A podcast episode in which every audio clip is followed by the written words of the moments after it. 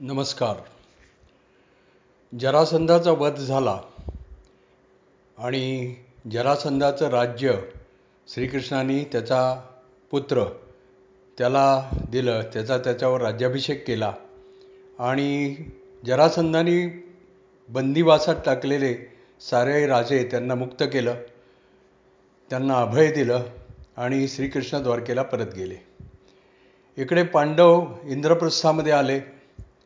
परत आले आणि त्यांनी राजसूय यज्ञाची तयारी सुरू केली. राजसूय यज्ञाची तयारी होत आली आणि त्याच्यानंतर त्यांनी सगळ्या राजांना निमंत्रण केलं. त्याच्यामध्ये हस्तिनापूरचे दुर्योधन दुःशासन कर्ण नंतर गंगापुत्र भीष्म कृपाचार्य द्रोणाचार्य या सगळ्यांना बोलावलं सगळ्यांना निमंत्रणं गेली. सगळे राजे द्वारकेला हे स सगळे राजे हस इंद्रप्रस्थाला येऊ लागले आणि त्यावेळेला एका रथामध्ये बसून श्रीकृष्ण आणि बलराम येत होते. आणि त्यांच्या पाठोपाठ एक दुसरा रथ येत होता. त्या रथामध्ये शिशुपाल होता. आता हा शिशुपाल कोण? त्याचा जन्म कसा झाला? ती गोष्ट मोठी ऐकण्यासारखी आहे. आणि त्याच्याही पूर्वी म्हणजे शिशुपालाच्या जन्मापूर्वी कारण हा त्याचा तिसरा जन्म होता म्हणजे त्याचे आधीचे जन्म कोणते होते? तर सत्ययुगामध्ये हिरण्याक्ष आणि हिरण्यकश्यपू नावाचे भाऊ दोन भाऊ होते. त्याच्यातील हिरण्याक्ष म्हणजे शिशुपाल पूर्वजन्मीचा शिशुपाल. हिरण्याक्षाने पृथ्वी गिळंकृत केली समुद्रामध्ये टाकली त्यामुळे वराह अवतार विष्णूंना घ्यावा लागला आणि हिरण्यकश्यपूचा वध करण्यासाठी विष्णूला नृसिंहाचा अवतार सत्ययुगामध्ये घ्या घ्यावा लागला. त्याच्यानंतर त्रेतायुगामध्ये रावण आणि कुंभकर्ण हे दोन भाऊ होते. त्याच्यापैकी रावण म्हणजे पूर्वजन्मीचा शिशुपाल. तर रावण आणि कुंभकर्ण यांचा वध विष्णूंनी रामावतार घेऊन त्रेतायुगामध्ये घडवून आणला. आणि आता द्वापारयुगामध्ये शिशुपाल आणि त्याचा मावस भाऊ दं दंतवक्र असे दोन भाऊ ते द्वापारयुगातले या शिशुपालाचा जन्म ज्या वेळेला झाला त्याच्या आईचं नाव श्रुतश्रवा आणि वडिलांचं नाव दमघोष.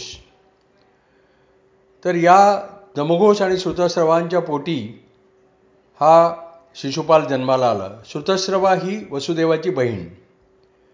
तर हा शिशुपाल ज्यावेळेला जन्माला आला तेव्हा त्याचं स्वरूप फार विचित्र होतं. म्हणजे त्याच्या कपाळावर एक डोळा होता. नंतर त्याला एक पाय आणि एक हात जास्त होता.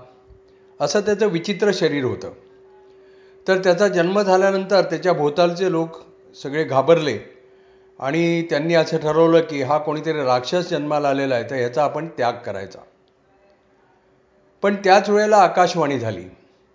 आणि आकाशवाणीमध्ये सांगितलं की ह्याचा त्याग करू नका. हा पुढे मोठा महारथी होणार आहे पराक्रमी असा राजा होणार आहे. त्याचा तुम्ही त्याग करू नका.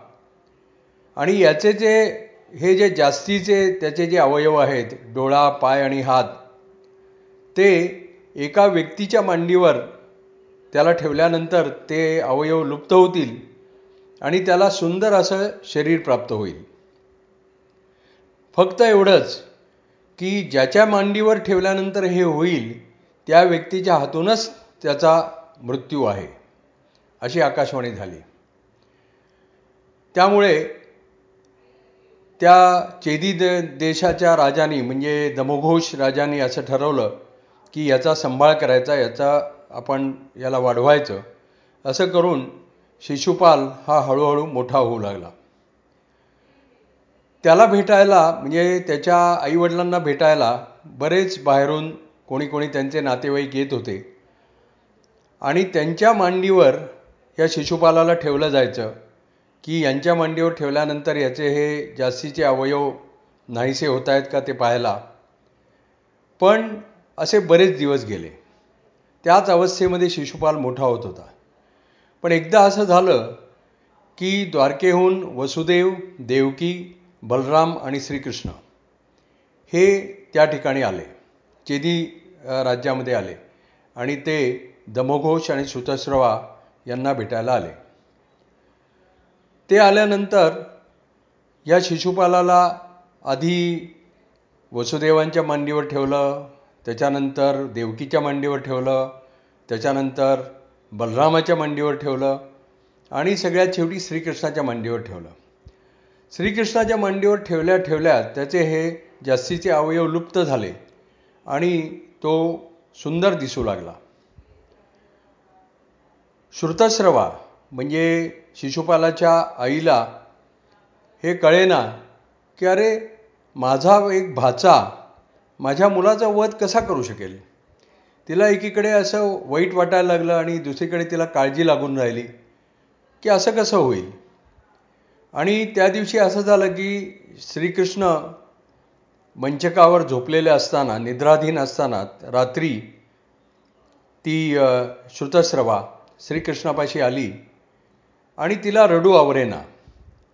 तिचे अश्रू श्रीकृष्णाच्या चेहऱ्यावर पडले आणि श्रीकृष्ण एकदम जागे झाले. अर्थात श्रीकृष्ण त्यावेळेला वयाने म्हणजे पंधरा सोळा वर्षाचे असतील. पण श्रीकृष्ण जागे झाल्यानंतर त्यांनी पाहिलं तर आपली आत्या रडती आहे म्हणून त्यांनी तिला विचारलं की काय झालं आत्या? कशासाठी तू रडती आहेस तेव्हा ती म्हणाली की अरे कृष्णा आकाशवाणींनी असं सांगितलं होतं की ज्याच्या मांडीवर ठेवल्यानंतर हा शिशुपाल बाळ त्याचे जास्तीचे अवयव नष्ट होतील. आणि त्याला सुंदर शरीर प्राप्त होईल.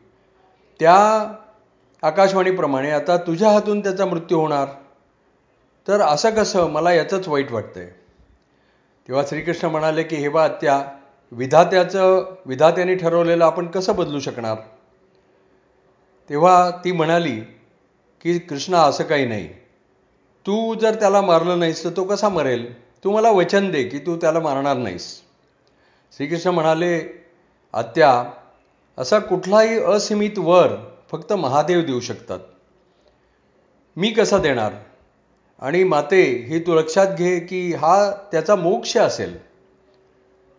पण मी तुला एक वचन देतो की या शिशुपालाचे मी शंभर अपराध क्षमा करेन.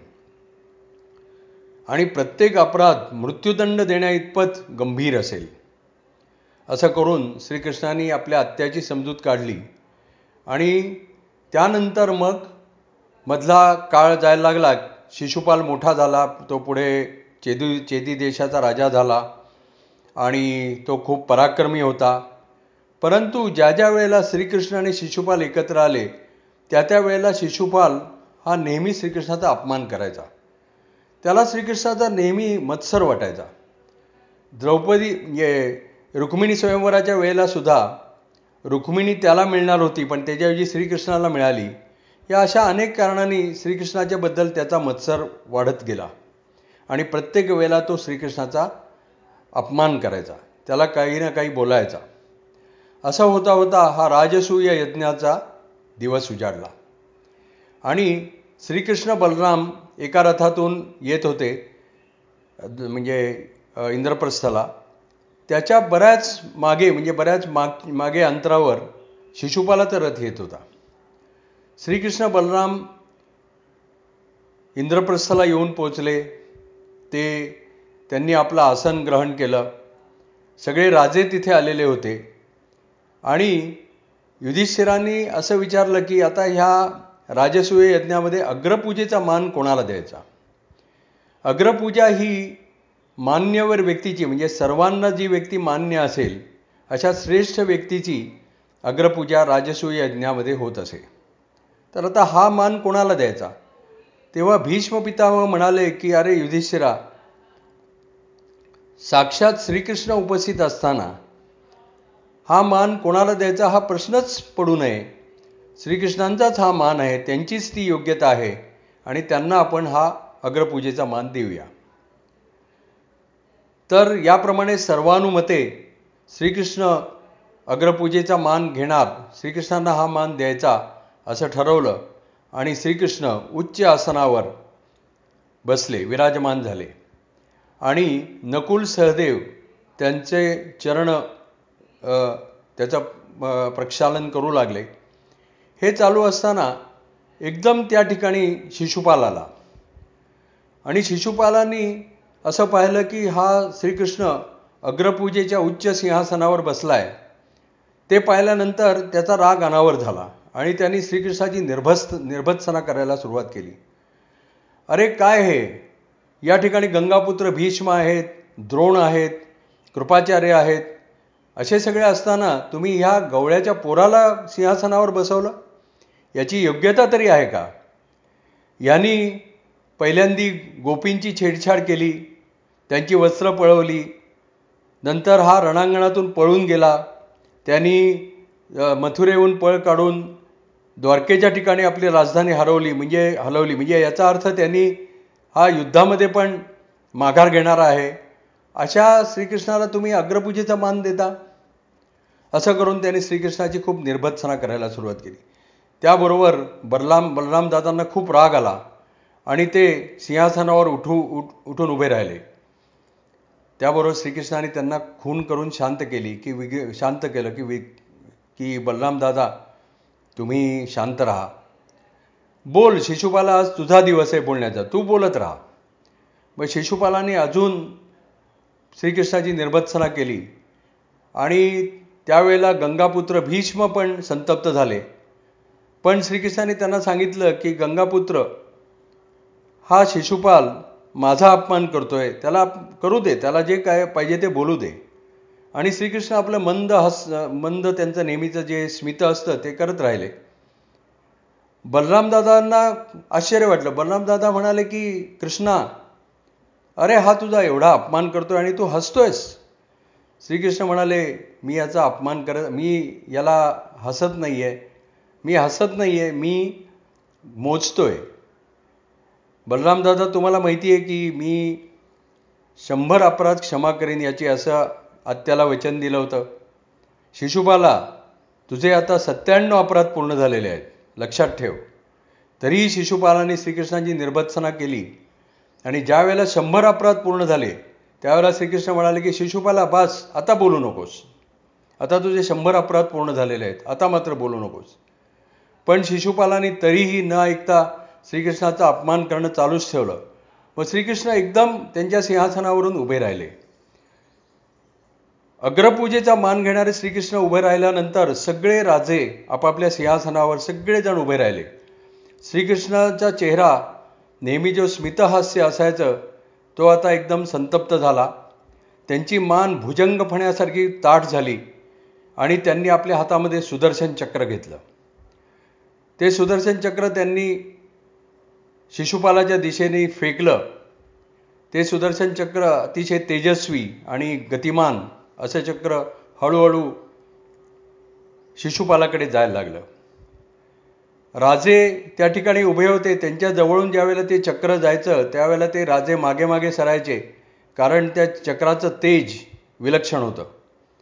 असं होता होता ते चक्र शिशुपालापर्यंत पोचलं. त्यांनी शिशुपालाच्या कंठाचा कंठनालाचा भेद केला त्याचं मस्तक धडापासून वेगळं केलं आणि ते चक्र परत श्रीकृष्णाच्याकडे यावू येऊ लागलं. श्रीकृष्णाच्या तर्जनीवर ते स्थिरावलं आणि अदृश्य झालं. पण त्या चक्राची गती अशी होत एवढी होती की श्रीकृष्णाच्या तर्जनीला किंचित दुखापत झाली आणि त्यांच्या तर्जनीतून रक्त वाहू लागलं. ते पाहिल्यानंतर द्रौपदी एकदम दूर होती. ती एकदम श्रीकृष्णाकडे गेली आणि तिनं आपला भरजरी शालू फाडला आणि त्याची चिंधी श्रीकृष्णाच्या बोटाला बांधली. श्रीकृष्ण इतके भारावून गेले की त्यांनी मनातल्या मनात असं म्हटलं की हे कृष्णे आज मी तुझा ऋणी झालो. तू जे मला ही चिंधी बांधलीस त्याचा एक एक धागा वेळ आल्यानंतर मी परत करेन. अशा प्रकारे शिशुपाल वध झाला राजसूय यज्ञ पार पडला आणि सर्व राजे नंतर आपापल्या ठिकाणी गेले.